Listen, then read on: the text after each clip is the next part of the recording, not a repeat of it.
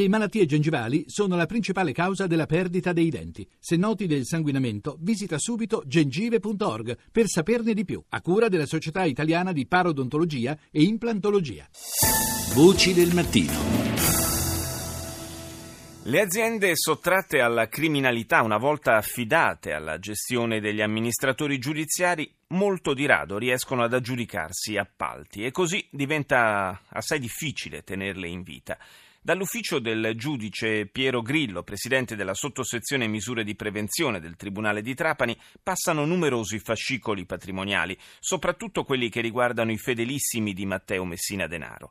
Lo ascoltiamo al microfono di Rita Pedizzi. Abbiamo effettuato alcuni sequestri che in alcuni casi sono poi divenute delle confische di alcune aziende e in particolare delle imprese edili che si occupavano di appalti.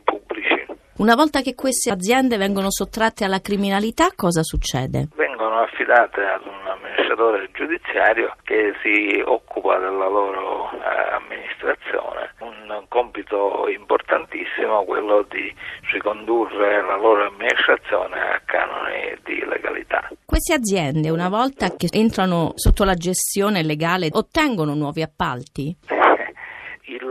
Tema è stato oggetto di alcuni procedimenti di cui ci siamo occupati e abbiamo potuto constatare diverse aziende si avvalevano di fraudolente partecipazione alle gare perché riuscivano attraverso funzionari corrotti, amici di mafiosi, a leggere le offerte dei concorrenti e quindi a formulare delle proposte che vincevano in modo proprio facile perché riuscivano a indicare la percentuale per vincere l'appalto.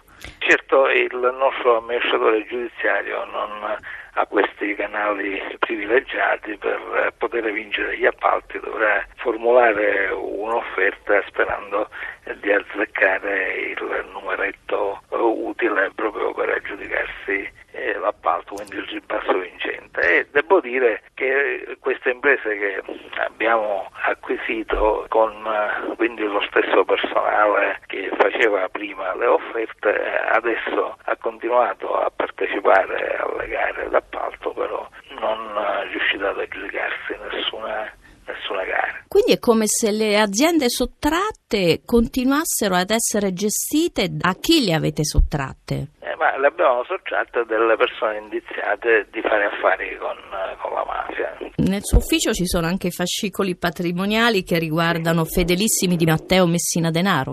Sì, sì, sì ce ne sono stati, sì, in passato abbiamo avuto per esempio Grigoli che si occupava dell'intermediazione nei supermercati, nella distribuzione. Ecco. È vero che le aziende confiscate alla mafia poi falliscono?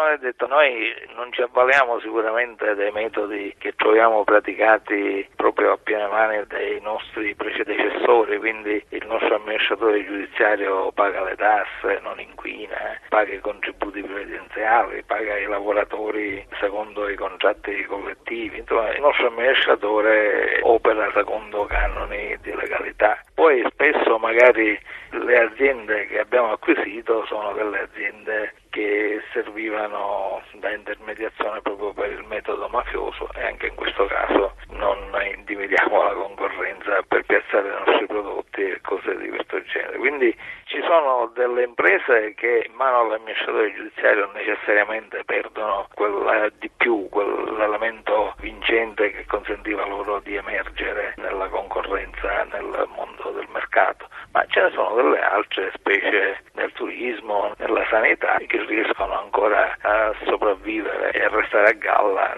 anche se con una certa difficoltà.